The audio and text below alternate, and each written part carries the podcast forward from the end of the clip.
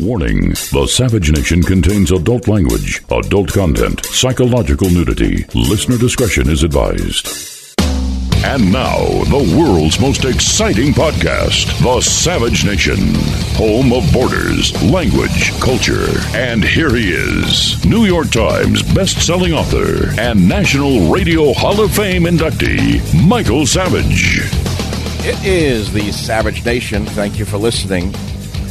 You know, every day is a little different on this show. I don't come in with a plan of what I'm going to talk about, and it's very flexible. I Ask the two guys who kill themselves every day to try and figure out what we're going to talk about, Jim and uh, Robert. They get frustrated sometimes because they know I don't want to do the ordinary.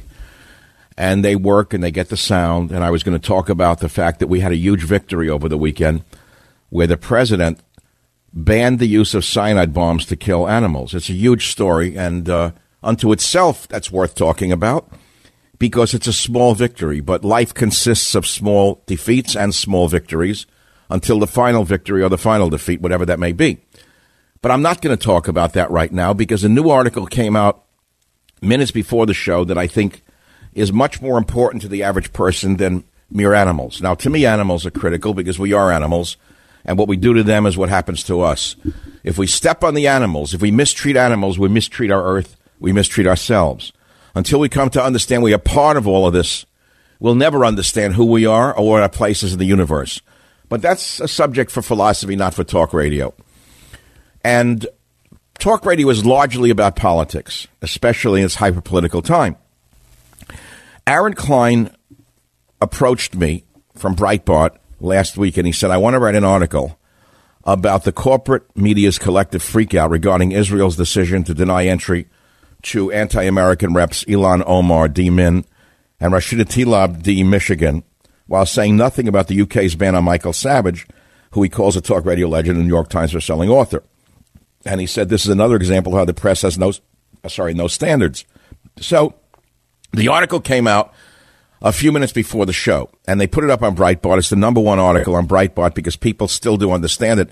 Unfortunately, many people don't understand why this is still important. Do I really care whether I go to England or not? No. The answer is I don't need to go to England for any particular reason except to visit my plant specimens and make sure they're organized properly. It's one of the seven museums around the world that has my rare collections. But that's not the point. The point is if they can ban me for what I said or didn't say, they can ban you. And if they can ban you, you could be banned in the EU. If they could be banned in the EU, they can ban you in this country when the Democrats take control, whatever time that may be in the future. And it will happen. It will happen. Make no mistake about it. The communist movement is on the march. They've got the moronic, drug addicted, sex addicted youth on their side. And it's only a matter of time until this nation falls into a thousand years of darkness. When that darkness falls upon this nation, they could deport people from this nation for their political beliefs which is why my being banned in Britain is such a damn big deal to everyone in this country. And I am shocked that the fake conservatives in the media say nothing about it. Where's the great Tucker Carlson? Tucker Carlson. For years, he was a left wing fanatic on uh, NPR with a bow tie. You remember that? You forgot his years? You forgot when he was a left winger. Now all of a sudden he's the darling of the conservative movement. The man is a naked opportunist who steals half his ideas from my show. Everybody knows that. When has he last mentioned this story? Never. Because what you still don't understand is that this is a business. Many of you listen to talk radio because you think it's a cause, and it should be a cause, and it is a cause. It's been a cause for me from the day I began, and maybe for some others here and there. But if we are not going to talk about an issue as big as this, what are we going to talk about? Selling you t shirts or things of that nature? Is that a big deal? Is that a big deal? About banning a person for something he didn't even say? Doesn't that affect you? So, what I'm going to do is tell you it does affect you because it will affect you. It will affect you if this communist, Bernie Sanders, he won't win, but he has brainwashed an entire generation. He has poisoned the mind of millions of youth who do not know what communism actually is. He is a naked communist, a very dangerous naked communist. He always has been and uh, he has called for the registry of federal law enforcement officers that he doesn't like. He has called for cutting the prison population in half and releasing the prisoners into the streets of America. He wants any incarcerated felon, including the Boston Marathon bomber and those convicted of sexual assault, the right to vote. Uh, under Sanders' initiative, three strikes laws would be erased from the books. Solitary confinement would be eliminated in America. He would open up drug injection sites and needle exchanges in every city, town, and county in this country. He would support pilot programs for supervised drug injection sites, which will not reduce drug overdose deaths. It will just spread the use of drugs. This man is the most dangerous man in political history. And if a man like that has poisoned the mind of occasional cortex and others, and they're on the rise, you're telling me if they ever gain major national power, they wouldn't reach the point where they start ec- uh, deporting American citizens whose politics they don't like? Yes, they would. And that brings us right back to why the article in Breitbart is so important. Exclusive Michael Savage slams media's silence over his UK ban amid Omar Tlaib uproar. Now, as you may know, last week the Israelis uh, banned or barred these two anti American louts from visiting the Jewish state. And they did so because they don't invite people who want to destroy them into their country. Would you invite someone who wants to destroy you into your house? All you left wing phonies? Let's say there are people out there who hate you and want to destroy you. You invite them over for dinner? You understand what I'm saying to you? Now, counter that with me. I never said I hate anyone in Britain, ever. As a matter of fact, the opposite is true. The opposite is true because I have actually supported Britain. I have lauded Britain. I am an Anglophile. I have lauded the things that the British have given the world. And yet I was banned, unlike these two evil anti Americans. So then Tlaib, the front for the Muslim sisterhood, in my opinion, then says she wants Israel to allow her into the West Bank to visit her 90 year old grandmother, a request the Israeli government swiftly granted on humanitarian grounds. But then she said, I'm not going to visit my relatives. So it wasn't about her grandmother, was it? Was it ever really about her grandmother? No, not at all. Because as Breitbart News has uncovered, the group that had organized Omar and Tlaib's trip to embarrass Israel and America is run by none other than the Palestinian extremist and terrorist loving Israel boycott defender Hanan Ashrawi, who's been around since Yasser Arafat's days. That's who's behind this movement on the colleges. So they asked me what I thought. And here's what Savage said. Maybe if I said I wanted to visit my grandmother, the UK would let me in, quipped Savage, who was barred from Britain in 09, along with radical Islamic terrorists and neo Nazis for reasons never justified. Under the Gordon Brown administration, then Home Secretary Jacqui Smith added Savage to the ban list, but never specified which of Savage's comments prompted the ban. It remains unclear whether Jacqui Smith has ever actually listened to Savage's longtime nationally syndicated broadcast. Savage continued in his quotes. He said, T Lab is a known Jew hating, Israel hating, America hating, Palestinian radical. I have only the utmost respect for the English people and their great traditions. I never threatened to fire up crowds, Savage continued. I am not a front for the Muslim sisterhood. I am not someone who hates Britain. I am an American patriot. Asked if the difference in media coverage between his and Tlaib's ban exposes a double standard, Savage bluntly replied, They have no standards. Nonetheless, Savage, with the help of his longtime attorney Daniel Horowitz, have petitioned recently minted Prime Minister Boris Johnson to lift the ban on him. Horowitz wrote in a letter to Johnson early this month The ban has stood in place for a decade. Now is the time to lift the ban and take a stand for the rights of free speech that have come under assault in the land of the Magna Carta, Horowitz wrote. Boris Johnson, then serving as mayor of London, opposing barring Savage, opposed barring Savage from entering the country, then calling it utterly demented. In 2017, the radio host launched a petition asking President Donald Trump to lobby the UK to end the ban. The petition garnered thousands of st- signatures from loyal Michael Savage fans from across the U.S. Sadly, sadly, I must say, Donald Trump has never responded to this request. Okay, the day is young, the issue is long. Maybe one day we will hear from the president on this. If you care to comment on this and understand how big this is and how it's not about one man, but it's about a much bigger principle, the phone number is 855 400 7282 or If you care to comment on any other topic that is bothering you in the political world or otherwise, again, we invite you to call the Savage Nation. The show is live for two hours. I want to talk about that. I want to talk about the cyanide bombs used to kill animals, how it was uh, reversed by Donald Trump because of me and my audience. I want to talk about the sick Marxist Bernie Sanders going to war against quote white nationalists. When I said on my, did you hear what I said on my on my um, Twitter feed when I read that? When I read that Sanders tweets, my father's whole family was wiped out by Hitler, and when I become president, I'm going to fight the white nationalist movement. Here's what I wrote. Bastard Sanders says he will go to war against the white nationalism because Hitler wiped out his Polish ancestors.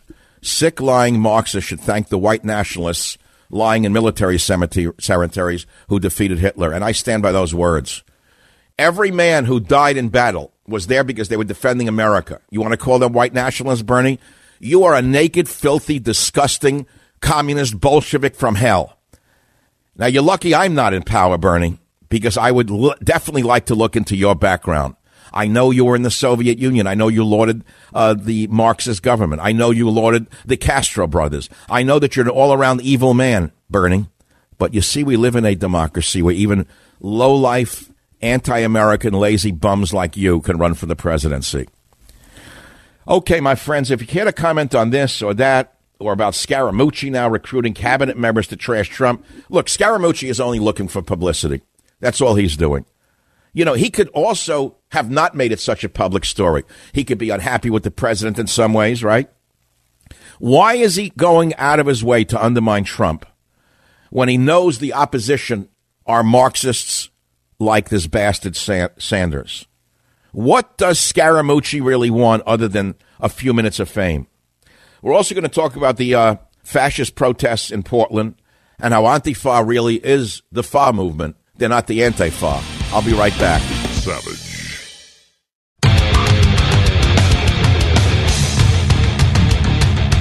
Welcome back to the uh, Savage Nation. So let me ask you a question.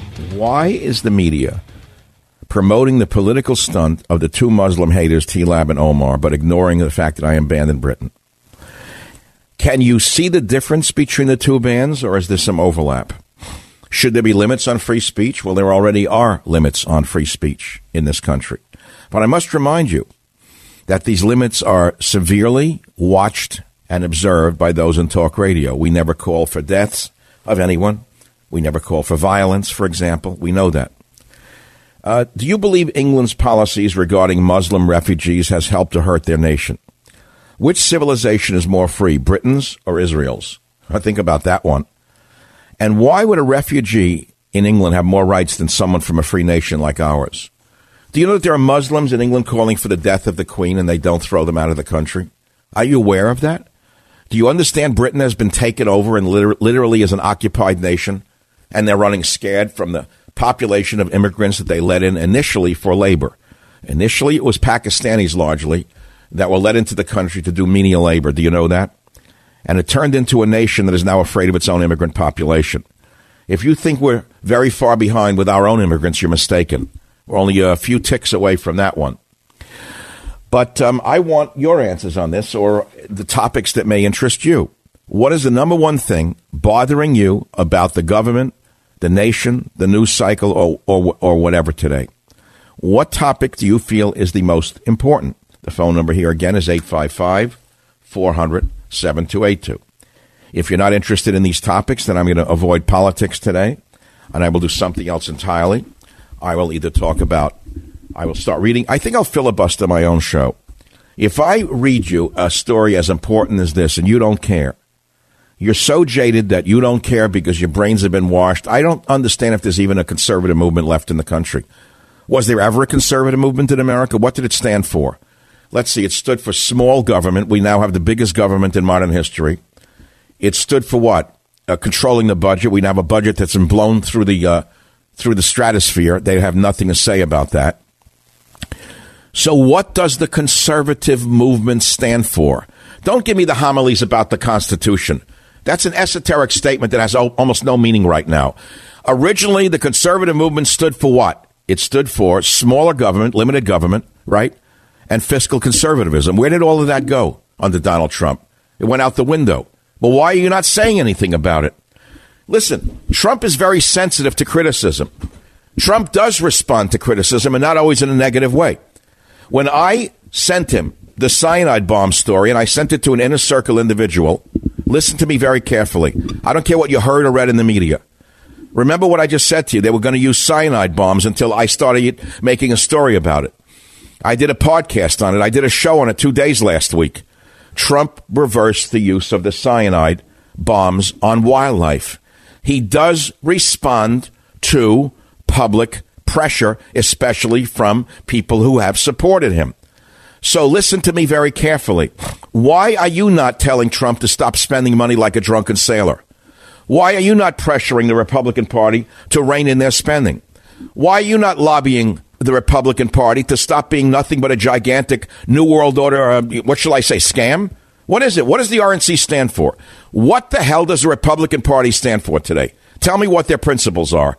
Oh, I see. They're against socialism. That's all very good. What does that mean? What is socialism? Why, it's big government, high taxes, and out of control spending to begin with, isn't it? So tell me how the big government, out of control spending of the Republicans is much different than the big government, out of control spending of the mainstream Democrats. Do you actually think that if, um, whatever his name is, Biden, he's a front man, if Biden won or the, the hag from Harvard won, do you actually think that this government would change that much? The words would change, the rhetoric would change, but what would actually change in terms of your life? How would your life change if Biden won? Have you thought about that other than the scare tactics of the gangsters in the Republican Party? Tell me what would really happen to you. Think about that one, and I'll take your calls when I come back on that. Savage.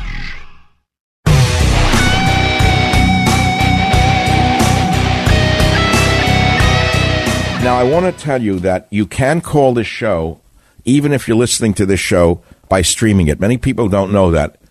This has been the number one streaming radio show for years. It bounces between this show and Rush's show. It's now number two, uh, which is a huge deal for you to understand. Although the show is still on a couple of hundred stations, a large audience of listeners do listen to this program on the internet. That means streaming. They go to a website that streams the show and they listen online. They don't listen to it on a station where I'm not heard because they can't hear it there. So they figure I still want to hear the guy and he's still on the air. He's on many stations. So they stream it. So if you're streaming the show, you can call the show by dialing 855 400 7282.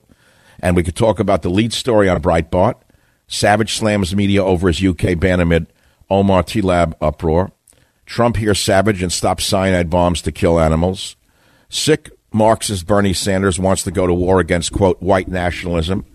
Do you fear an economic collapse, which might happen before the election, or you think it's all hype? Why is Scaramucci recruiting cabinet members to trash Trump? Uh, where are the former allies? And of course, the Antifa protests in Portland. Why has this government not yet named Antifa a terrorist group and arrested the leadership? Again, if those topics intrigue you or if there's something else that is bothering you, the number to call is 855 400 7282. Let's begin in Las Vegas, where Wendy is listening on line one. Wendy, what's your topic?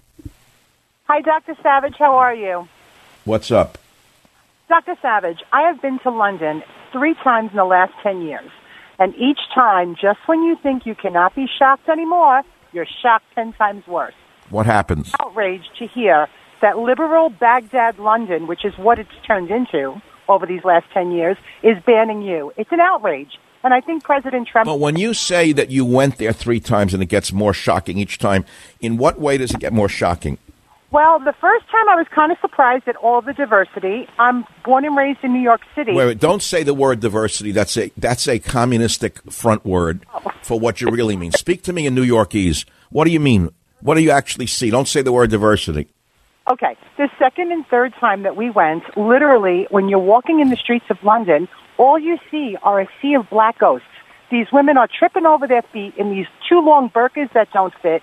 They bump into you. It's just, it's filthy. It's dirty. There's oh, urine wow. in the street. Oh, you can't notice that. That, that. Watch out, you'll get banned from entering England. I'm outraged that you're banned, Dr. Savage. It's an outrage. And well, I've been outraged for 10 years, but what I'm more outraged by is that there's no media coverage except in Breitbart. Why don't you hear about this? You hear all about T-Lab and Omar not going to Israel like it's a big loss for them. I never said anything negative about England. They say negative things about Israel all the time, so I don't blame Israel for banning them. On the other hand, I've supported Anglo- England. I'm an Anglophile, not an Anglophobe. And yet they won't let me in. There are people in England, Muslims, who hate the Queen hate England, hate the law of England, and they don't throw them out. Go figure that one out. Of course, of course. I agree with you completely, and it's very sad to hear that you're. Are, are you listening to this show in Vegas on a station or online? Every day I listen to it, Dr. Savage. I plan my errands around your show. No, no, but wait. Are you listening to me on a station or online? On the station. In in Las Vegas. I love the Las Vegas. You're I love the Las Vegas market. I'm so glad that the that the station's still carrying the show. Uh, kudos to the program director. Let me send you a copy of A Savage Life, my latest book. California, Lee, line four. What's your topic today? Go ahead, please. Dr. Savage, what I'm seeing is, is this is a little bigger than just banning you. I think they didn't want you over there for the first place because of the presence that you bring with you with your wisdom. They don't want anybody looking behind the scenes back over there. So they came up with what I believe to be the cover story of potential racism or whatever garbage story they've, they've done to keep you from getting over there. They don't want you over there because they're afraid of what you might discover. That's my opinion. Well, I don't think they're hiding what they've become. I think that they're uh, pretty clearly been colonized. Their own country has been colonized by their immigrants. It's quite an interesting observation, isn't it? England is literally a colony of people they invited in as workers who have now taken over their country. Oh, yes, on the face of it, you have the bluster and in Parliament, but they're not really running the country. The streets are where you see the country and how it's being run, isn't it true? Thank you, Lee. It's like in New York. Who's actually running New York? Are, the, are, are the taxpayers running New York? Are the taxpayers running San Francisco? I'm one of the principal taxpayers in the state of California.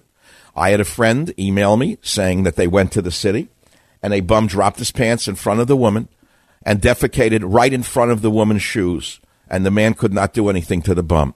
Because if the man had done what a man should do to a man who does that, the man protecting the woman would have been arrested. So you tell me who's running the cities when you've got filthy, degenerate people lower than animals allowed to roam the streets and do things that even an animal would not do. Even an animal would go to the curb to relieve themselves. Even an animal has an instinct to go into a bush to relieve themselves. In San Francisco, the human animals who have taken over the streets have fallen lower, lower, I say, than most animals in that city. Did you hear the story about the woman last week that I told you about, who was almost beaten to death outside of her apartment? The judge released the man two days after he was arrested. Who was the dirty judge? Who appointed the dirty judge? Jerry Brown appointed the judge. And what did the judge say? Oh, I didn't see the videotape of the bum, the homeless bum, grabbing the woman outside of her apartment. I didn't see it, but now that I saw it, I'll put him on an ankle bracelet. The police said that's not enough, Miss Judge. That man should be put away for a long time. He is going to kill somebody. Why is the judge not fired? Why has the judge not been pushed down to traffic court? Why? Because this is the most corrupt city in the United States of America. We need an FBI strike force to come in and take over San Francisco and give us a government of the people, by the people, and for the people, mainly to give us law and order.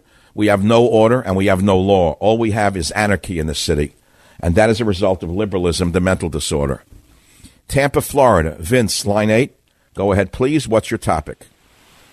Uh, I was just uh, I just caught what you were saying about London. Um, I'm I'm a U.S. serviceman. I was stationed in England for three years, so I know what's going on in England. However, yesterday I flew from Munich, and I had spent the day in Munich the day prior, and it's just as bad in Germany as it is in England. When you say just as bad, in what way, please? Be specific. Don't worry about it. I'm not a commanding officer who's going to admonish you. You have free speech in this country. You have free speech on the Savage Nation. What do you mean by it's just as bad?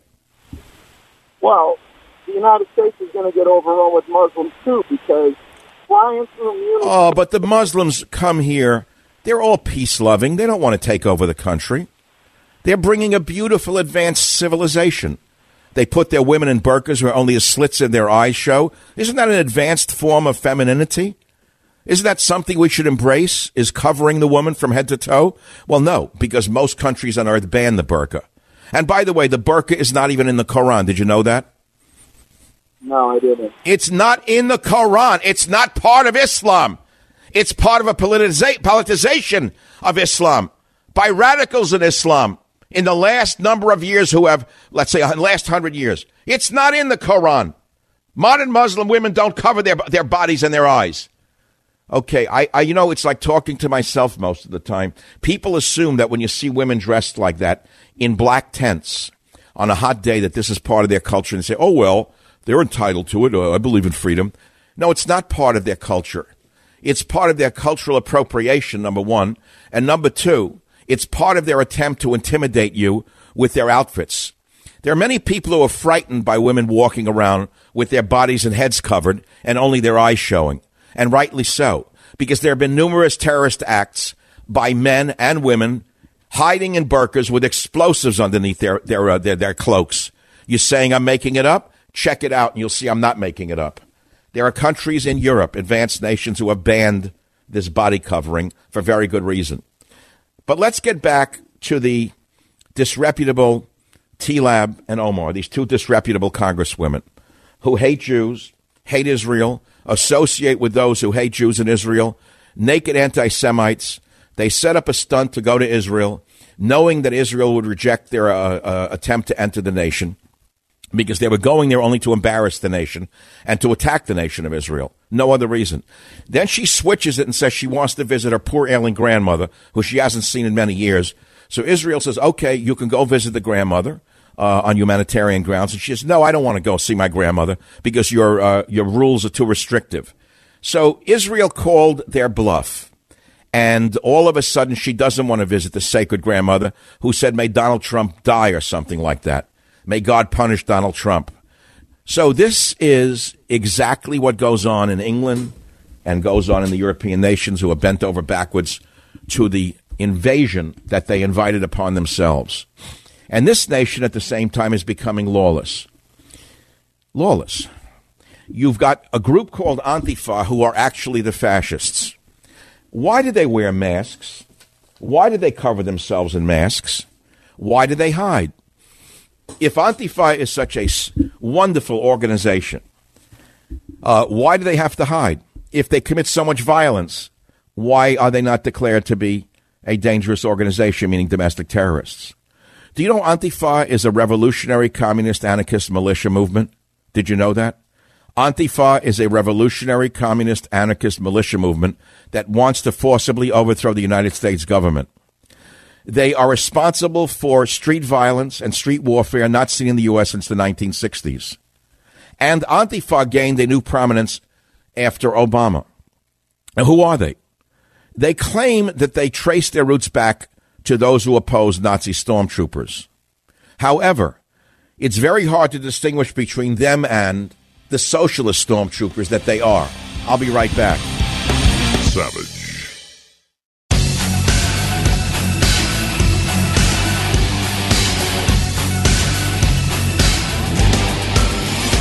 Now let's go to the callers in the end of this hour. We're talking about the great uh, article uh, in Breitbart, exclusive. Michael Savage slams media silence over his UK ban amid Omar Tlaib uproar. I've been invited to be on Newsmax TV tomorrow to discuss this. So far, uh, Newsmax is the only media outlet that cares a whit about this very important topic because it affects all of us, not just me. We're also talking about the fact that you should take great pleasure in the fact that the president did hear me. He did hear you. I hounded on this very, very heavily last week, and it became a podcast on um, Friday, August 9th, from cyanide bombs to marijuana and mass shootings. It's a podcast that I did on August 9th, and it got one of the largest downloads of all. It was a mixture of show topics, uh, and the president obviously heard about it because I sent a link to this podcast on cyanide bombs on animals to individuals in the inner circle who still receive my uh, texts. And uh, a few days later, the president said he was going to ban the use of cyanide bombs. Apparently, they're still listening to us. Apparently, all is not lost. New Mexico, Craig, line two. Go ahead, please. What's your topic? Dr. Savage, I appreciate everything that you do for wildlife and animals. I know a lot of things uh, you don't talk about that uh, you've done, and I appreciate them. I'm retired Army and retired police officer, and I can to kind of combine the two topics you've been talking about. Muslims and their terrorist groups in Africa are destroying our rhino and elephant populations. Boko Haram. Yes, people don't realize that it's mainly the Muslims who are machine gunning the elephants. Somehow that didn't seep out to the big um, left wing eco movements around the world. They're literally killing elephants with machine guns and selling their ivory in order to acquire weapons to conduct their terror acts. Is that correct? That is correct. Our AFRICOM section for Special Operations Group, and that's what I did for my career, was counterterrorism. Wow. We're working tirelessly to try to reduce the impact of these organizations, but they kidnap young girls, sell them into slavery, they slaughter the rhinos and the elephants. Well, we haven't heard anything on that from Elizabeth Warren or Bernie Sanders or the other bleeding heart liberals, have we? No, not at all. Especially, for instance, like the open borders. Uh, these liberals that want open borders aren't taking into account the effect it's going to have on our forests, our wildlife, because people do not leave their culture packed in a box at the border. They bring no. it with them. So if they torture bulls in a ring, if they fight dogs to the death, if they let you know, what? I got to interrupt you for one minute. I only got 30 seconds here, but here you are, a fighting man who has the sympathies that I have as a nun warrior, and yet you got people who claim to be conservatives who laugh at me and mock me on radio shows and say, kill them all, crush the sea turtles, kill the bears, kill the elephants, ha ha ha. They're not conservatives at all. I have no words for them, but I have words for you. Thank you, my heroic listener, for listening to the show.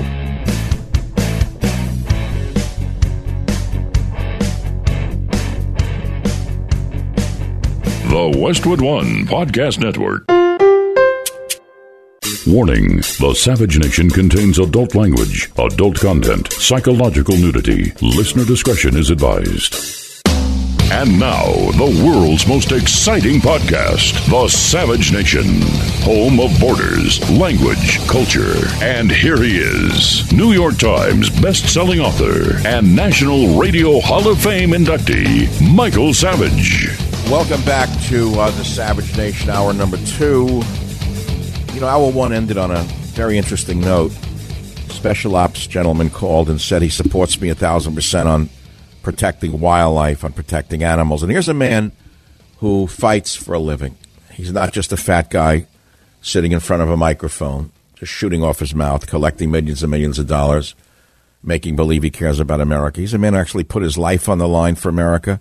And he appreciates that I helped in a big way to stop the cyanide bombing of wildlife here in America. And I worked so hard to save the elephants in Africa. It just shows you where the priorities are among certain people. But here are some of the other news topics. Uh, exclusive Michael Savage slams media silence over his UK ban amid Omar Tlaib uproar. It's from Breitbart. It's on the top of michaelsavage.com, and I suggest you read it and share it. And I'm going to go. Uh, I'll tell you what I'll do now is I'm going to go through my website. Uh, Trump heard me stop cyanide bombs on wildlife.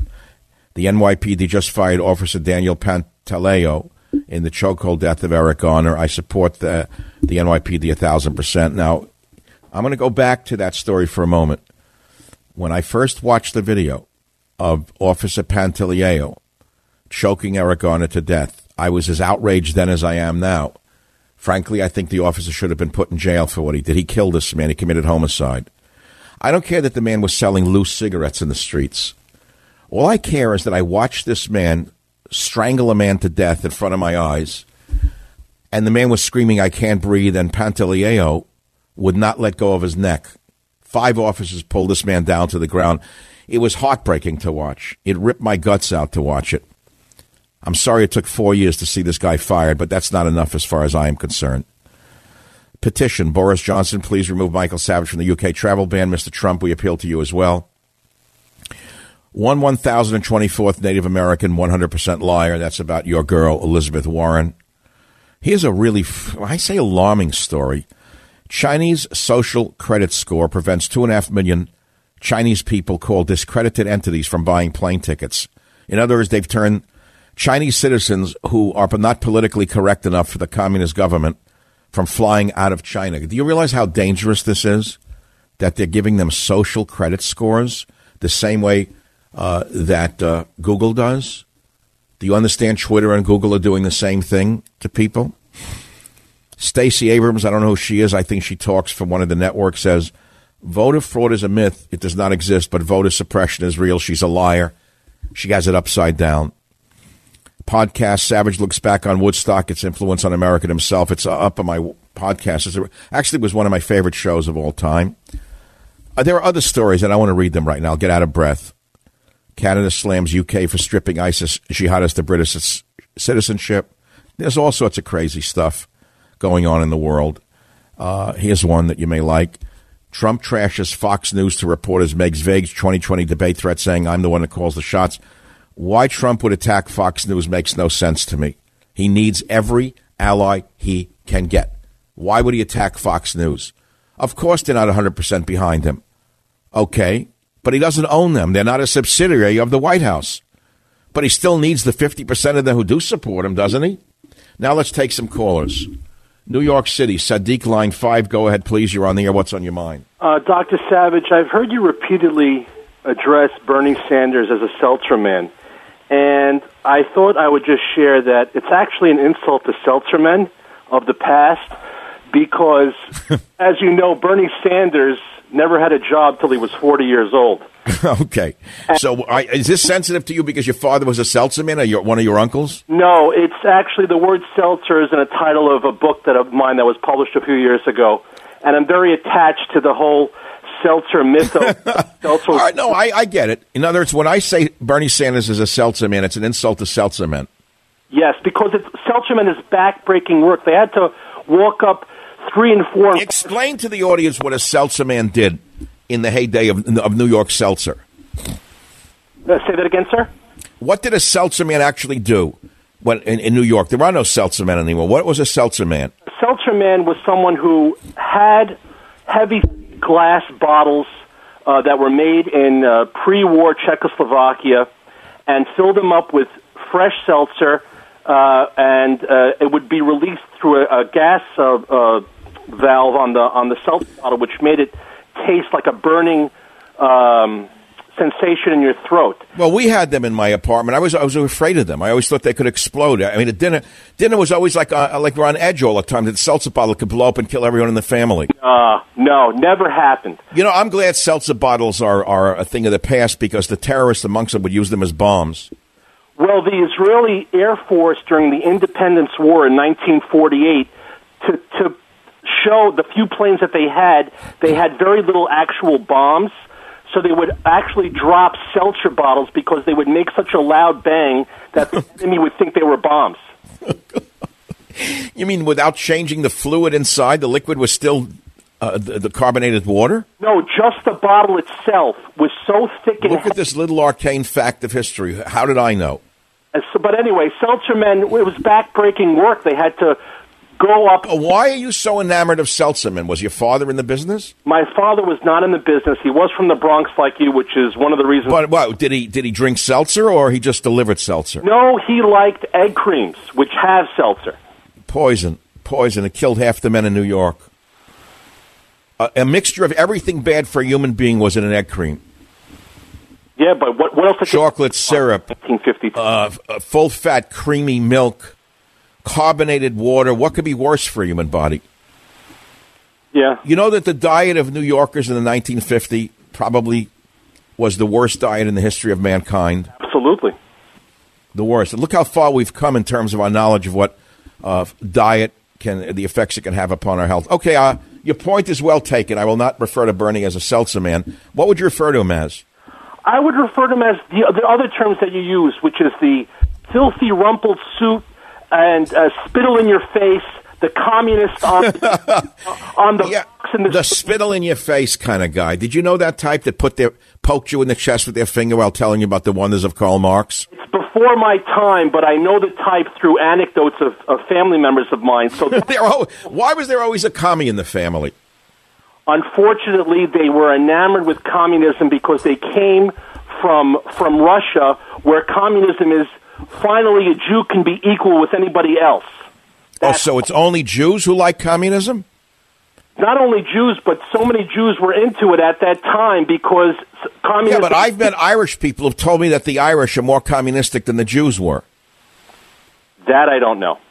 Oh, you never heard about the Italian anarchists or the Irish communists? I've heard of the Italian anarchists, but uh, You know, see, Jews get a bad rap that they're the only ones who were the communists. But if you look into immigrants in New York or the East Coast at that time, many of them were socialists and or communists. You know that, don't you? yes. So why do you think we have a resurgence? It's a, actually this is an interesting question.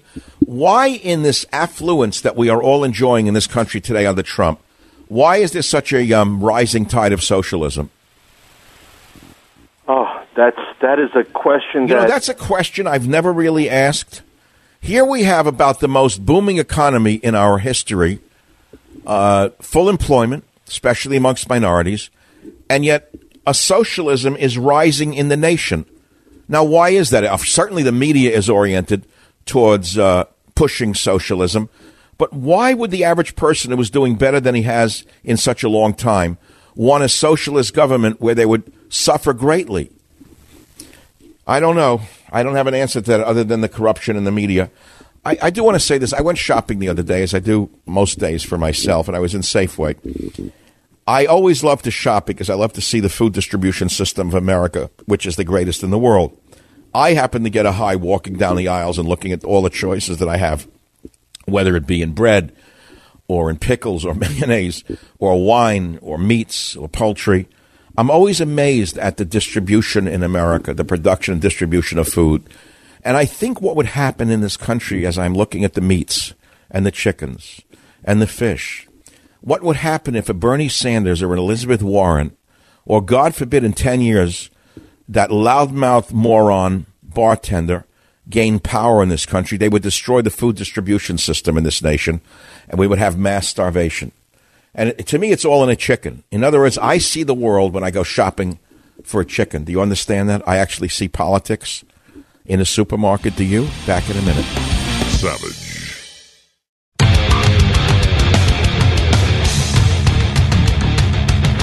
All right, we're jammed on callers, which is one of the reasons that I love a two-hour live show, is because the callers line up for hour two to talk. It's really good, and we have a great guest coming up at the uh, bottom of the hour, thirty-four after the hour, on the topic of I think Bernie Sanders and what he wants to do to this country. It's a fascinating uh, interview, and I think you're going to enjoy it.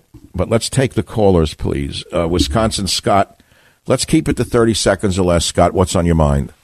Dr. Savage, uh, I just wanted to let you know I started listening to your show through streaming, not through radio. My brother lived out in San Francisco. He sang with a group called Chanticleer. He started sending me YouTube clips of your show, the things that you would say, turn me on to you. I started listening on TalkStream Live and became a huge fan. So not You know what? Thank you. It, it, it is a number one or two streaming show on TalkStream Live for many, many years, which is quite a statement about the listeners in America. They can find you if, if you're if you're putting out a good message, they'll find you. And I thank you for becoming a regular listener. I'm going to send you, stay in the line, a copy of A Savage Life. Jim will get your address. And I have an answer now of why is socialism growing in a booming economy? It's almost a paradox. Why should socialism be on the rise during a booming economy? It's a great question. Elio in Queens, New York seems to have an answer. Elio, what's your answer to that conundrum?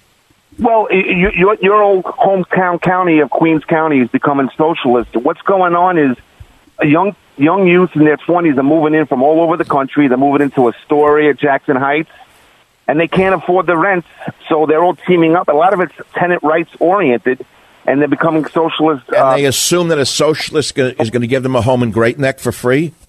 yeah, Do they assume that a socialist is going to come down from heaven and take someone's house away and give it to them? Is that it?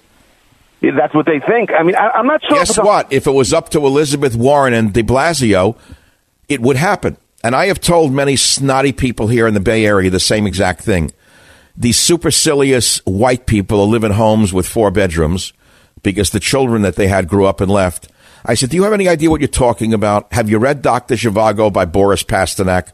Do you realize that if you keep pushing your socialist rhetoric, a government will come along and tell you that you got to put two immigrants in one of your bedrooms, two homeless in another bedroom, two of this and two of that, and they'll move you out to an outhouse in the back of your house, and they look at me like I'm crazy because they're stupid. Do you know that no matter how educated or how, how affluent some of these people are, they're actually dumb? And I have another theory about these young youth. When we were kids growing up in Queens, we always played on the streets, and our parents now parents have one, white parents have one or two kids, and they become helicopter parents, and they control the kid more, and they're more likely to submit to authority. They're not as rebellious as. as no, I never thought about that. But they're not. Well, it's also the drugs that the children are being given. I again, every time I go, I almost. I was in a coffee shop the other day with my wife, and I saw another nice-looking suburban wife with her children saying to this three-year-old, "Would you like a scone?" This was in the morning. The child had had no breakfast. Would you like a scone or would you like a muffin, honey? Like the three-year-old knows what he's eating. She is turning the child into a drug addict through the excessive sugar intake she is putting into that child's body. But the mother is as stupid as the child, even more stupid because the child knows nothing and the mother should have known better. But my wife grabbed my arm and said, Don't say a word because you'll wind up getting arrested. So I didn't say a word. But the children are drug addicts. They start them on sugar, then they put them on antidepressants or uh, anti hyperactivity drugs. The child then escalates to, to street drugs. The next thing you know, they're brainwashed robots. So it's not just the fact that they're helicopter parents, they're dumb parents. Thank you for calling. Now you'll understand why there's such a movement towards socialism. The propaganda is around the clock, it is endless. The wonders of socialism, when they don't even understand what it means, they think they're going to get a free apartment and a free car, free medication, free education. Do they understand that socialism is a wonderful system until you run out of other people's money, as the great Margaret Thatcher taught us a long time ago? No, they do not. Uh, we have time for a couple of more calls. Alabama, Chris disagrees with me on the choking to death of uh, Eric Garner. Uh, please go ahead, uh, Chris. You're on the program. Go ahead, please. I'm pretty sure that they've been trying to convict this guy for five years and have not been able to convict him of the death of this guy. That he was the actual cause of death of this guy. I'm pretty sure it was an All asthma. Right, let's let's have a rational discussion. Did you ever watch the video of Officer Pantaleo choking Eric Gardner? I have watched it several times. All right, let's let's just not argue. We don't have to yell at each other. Pantaleo is a very powerful man with arms like pythons, tattooed python arms. Four other cops were holding poor Eric Gardner down like an animal. He looked like a trapped animal. Pantaleo could have let go of him. While the man was on the ground, he was still choking the life out of him. The man was screaming, I can't breathe! I can't breathe! Why did Pantaleo not stop at that point? Breathe because he was having an asthma attack. He was having a what? It's a normal takedown.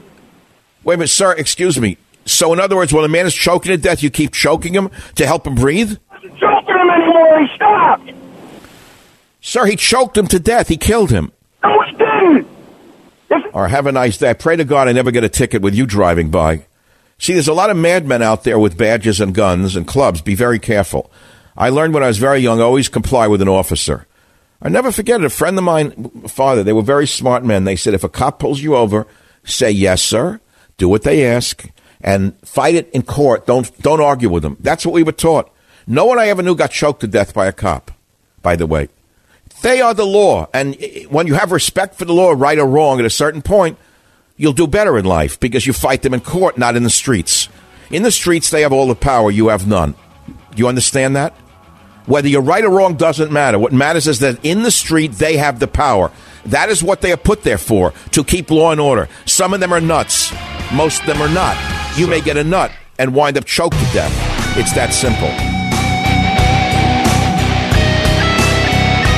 Welcome back to the uh, Savage Nation. We have a great guest now from the Washington Times. I've enjoyed his columns for years, Steve Dinan, and he's talking about Bernie Sanders and his outlandish, crazy uh, statements of what he's going to do. He's dropping in the polls, so he's getting more radical. And he said he would free drug convicts, abolish the death penalty, he would eliminate solitary confinement, he would promote an unarmed civilian corps to replace the police. An unarmed civilian corps. You know what that is, don't you? That's a group of brown shirts. The Sanders campaign poses as humanitarians, but in my opinion, it's something more sinister than that. And he, of course, ties it all in a neat package and calls it all racism. Steve Dinan, welcome to the Savage Nation. Great column. Uh, according to Sanders, it's racism that has broken our justice system. Is that what he's saying? That's exactly right. It says it's institutional and long-standing, and uh, that would be the reason why it needs a complete overhaul. And uh, you were just reading uh, uh, some of the items.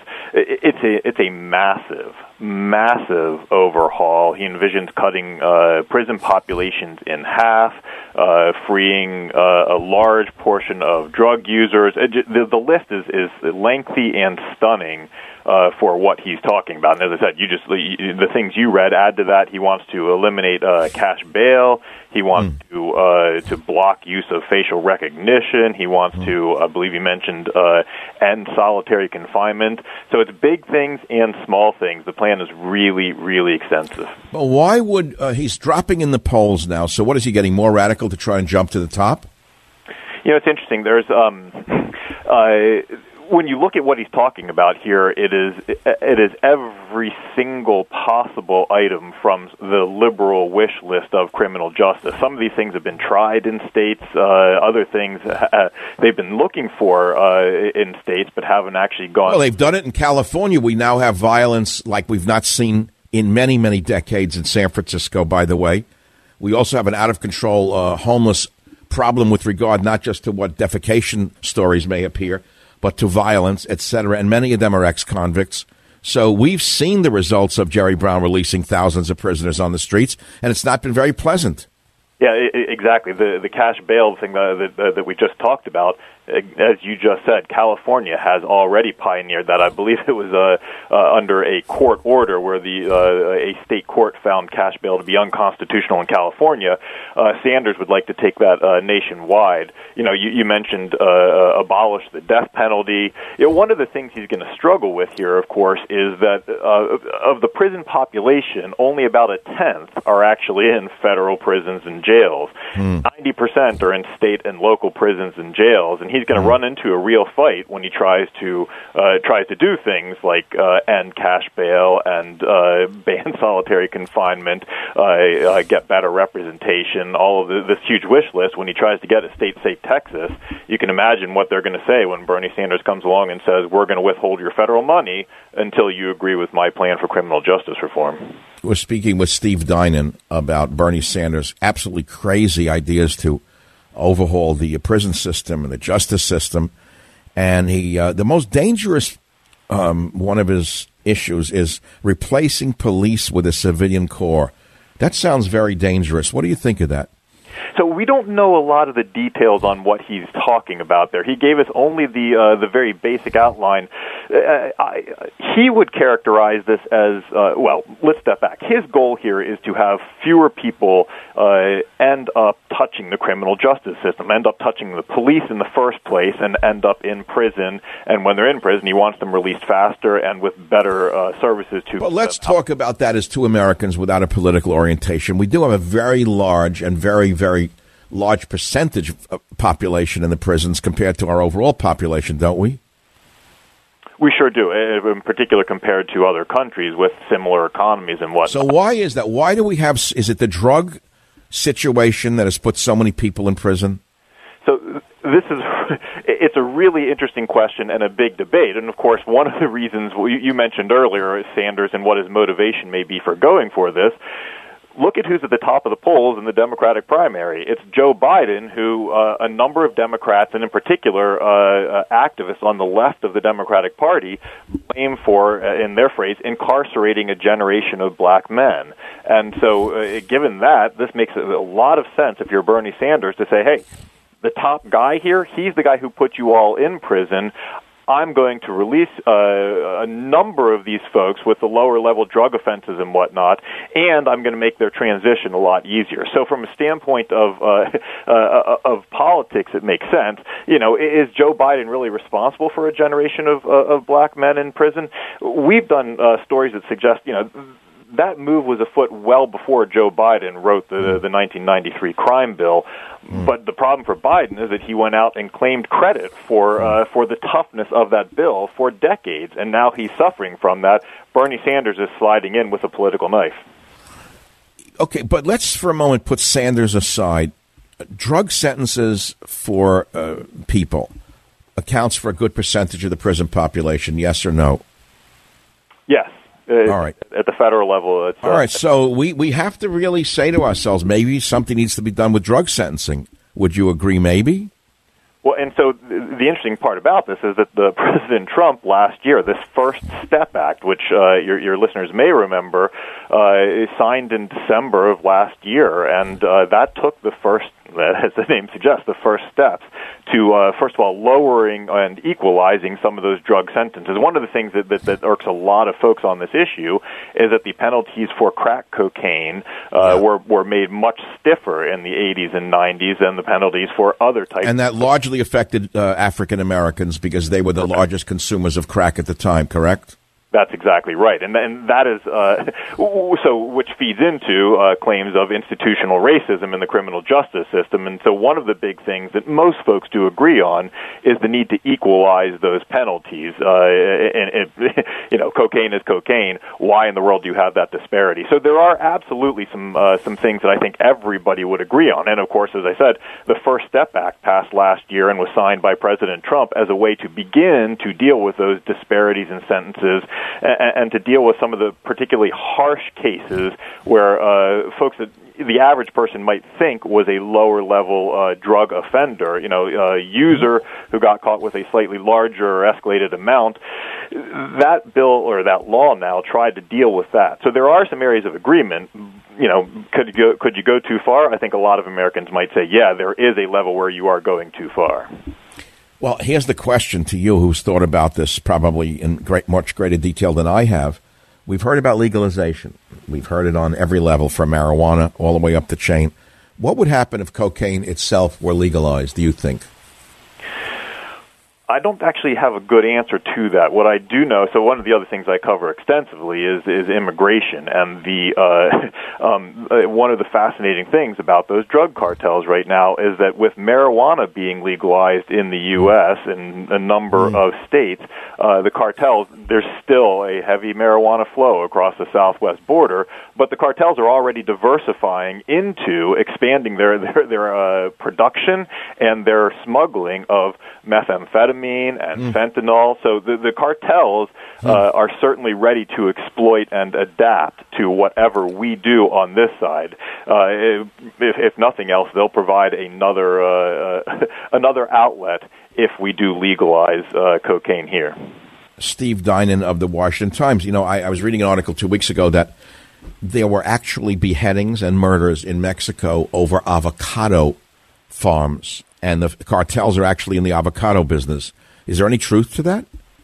I don't know about that, but I do know that they are in. Um, they have their hands in a lot of different businesses. Obviously, they control not only the the drug traffic across the border, they control the flow of people, illegal immigrants across the border. I, I did a story earlier this year where I found the most amazing thing was that the drug cartels in Mexico were working with the uh, Aryan Brotherhood in Texas on human smuggling. You talk about a crazy, strange bedfellows. Oh my! They managed to find common ground on smuggling of people across the border. That's astounding. So there's no end to this. Uh, it's a conundrum. We don't know where it begins and where it ends, do we? And this poor country seems to be overrun right now, not only with immigrants but with drugs coming over the border. And many of us see the uh, the flood of immigrants totally tied to the flood of drugs, and that a lot of these people are actually being used as mules. They're not all coming here to work. Some of them are actually just smuggling drugs. They can't inspect every human being, can they? No, impossible. Well, but let's go back to Bernie and his crazy ideas. Some of them are really not so crazy, and they've actually been instituted by Trump. It's what you've said. The First Step Act actually covers much of the same ground as Sanders, cutting drug sentences and offering new rehabilitative services for those in prison. So, in some ways, when Trump says that it's crazy Bernie, uh, he doesn't have to look any further than his own liberal policies that have been put in place with regard to prisoners, right? Yeah, that, that's true, though. There are certainly other areas where he, uh, where Sanders goes further than uh, probably anybody else on the Democratic stage, uh, and then further certainly than Trump. Uh, the example that I would give of that is that Sanders not only wants to restore uh, voting rights to uh, felons when they are released from prison, he believes that those still incarcerated should be voting. So essentially, set up a precinct at the, or I guess maybe have absentee ballots distributed mm. at prisons to uh, to felons. So those who society is deemed uh, not worthy of being out in the community would still have a voice in the operations of the community. It would be nice if Sanders cared as much about ballots for our serving military overseas, wouldn't it? But I, I doubt we'll ever see that day. Uh, nevertheless, it's not racism that we're targeting here. It may be common sense uh, prison reform that we all have to talk about because we all agree that a person doesn't belong in prison just for smoking a joint. I mean, we've all come to that, and yet there are people who I think have served years for smoking a joint in Texas going back to the 1940s. Wouldn't that be true? I think I remember that. So I, I don't know about that particular case, but no, as you said, there, there's absolutely common ground to be found here. The, the key question is whether uh, whether by offering such a massive proposal, Sanders doesn't make it tougher to achieve those areas of common ground. And that you know, I, I'm sitting here on Capitol Hill right now as I speak to you, and, and that, those are exactly the sorts of wish lists that end up poisoning what could otherwise be. Uh. So he always over over goes over there because you called us from the Senate press gallery right in Washington, D.C., to be on the show, which I certainly appreciate. This is a very important topic.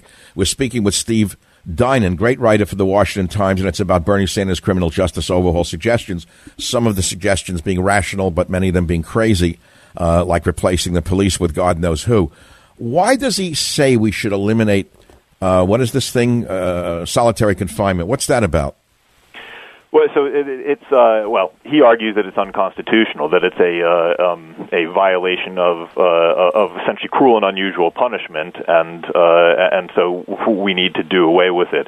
And which raises another question: How much of this uh, would Sanders be able to do unilaterally through um, you know through executive action, and how much of this would he, if he were president, how much would he actually need uh, to go through Congress to do? That's one of those areas where a solitary confinement. You got to imagine that. Uh, with with a couple of executive orders or executive memos, he could probably change federal policy on solitary confinement. But what is the purpose of, of putting someone in the hole?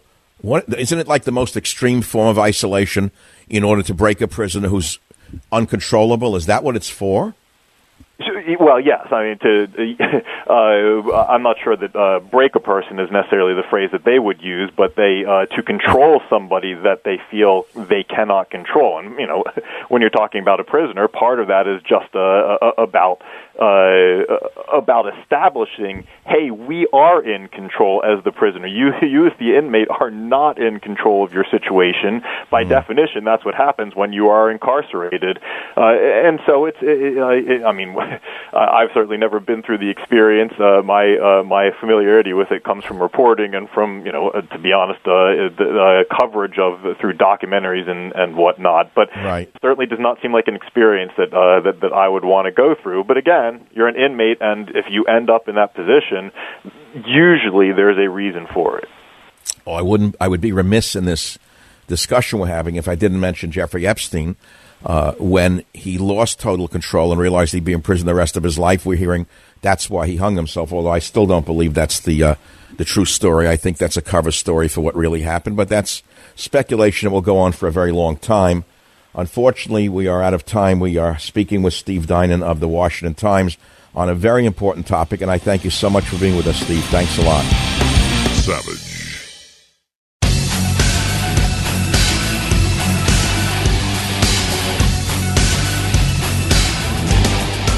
All right, so in closing out the show, I got to tell you, I got two emails I got to read you, and they're going to be anonymous. So I send the Breitbart article, exclusive Savage Slammers Media Silence over UK ban amid Tlaib uproar. So I sent it to a major reporter from a major publication, and I mean big.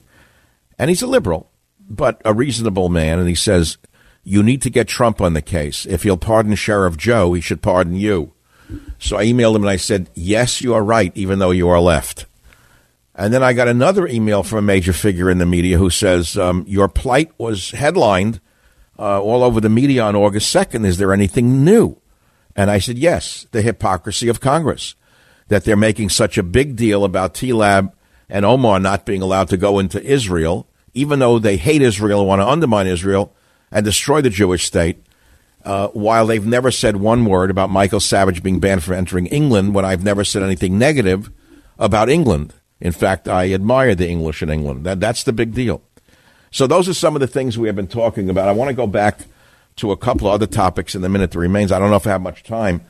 Here are members of Antifa, the new fascist organization that are taking over the streets of our country, explaining in clip number two why they wear masks. Listen carefully. The main reason we wear masks is so that when the Proud Boys see us, they don't uh, dox us or like release our information and identify us because we don't want people coming to our houses and interfering with our personal lives. Are you down? So it's not because we want to, you know, mix it up with the police or whatever. it's just so that we can protect ourselves. Oh, yeah, really? Then why do you talk with such a lispy little voice?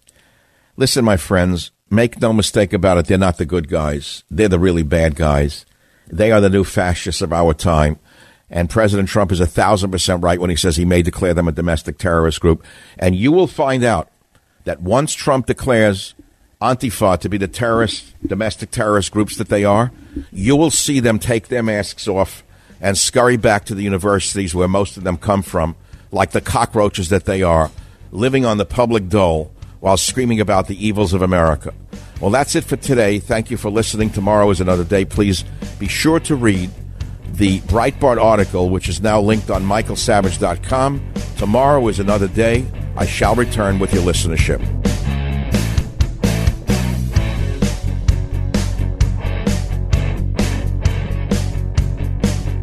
The Westwood One Podcast Network.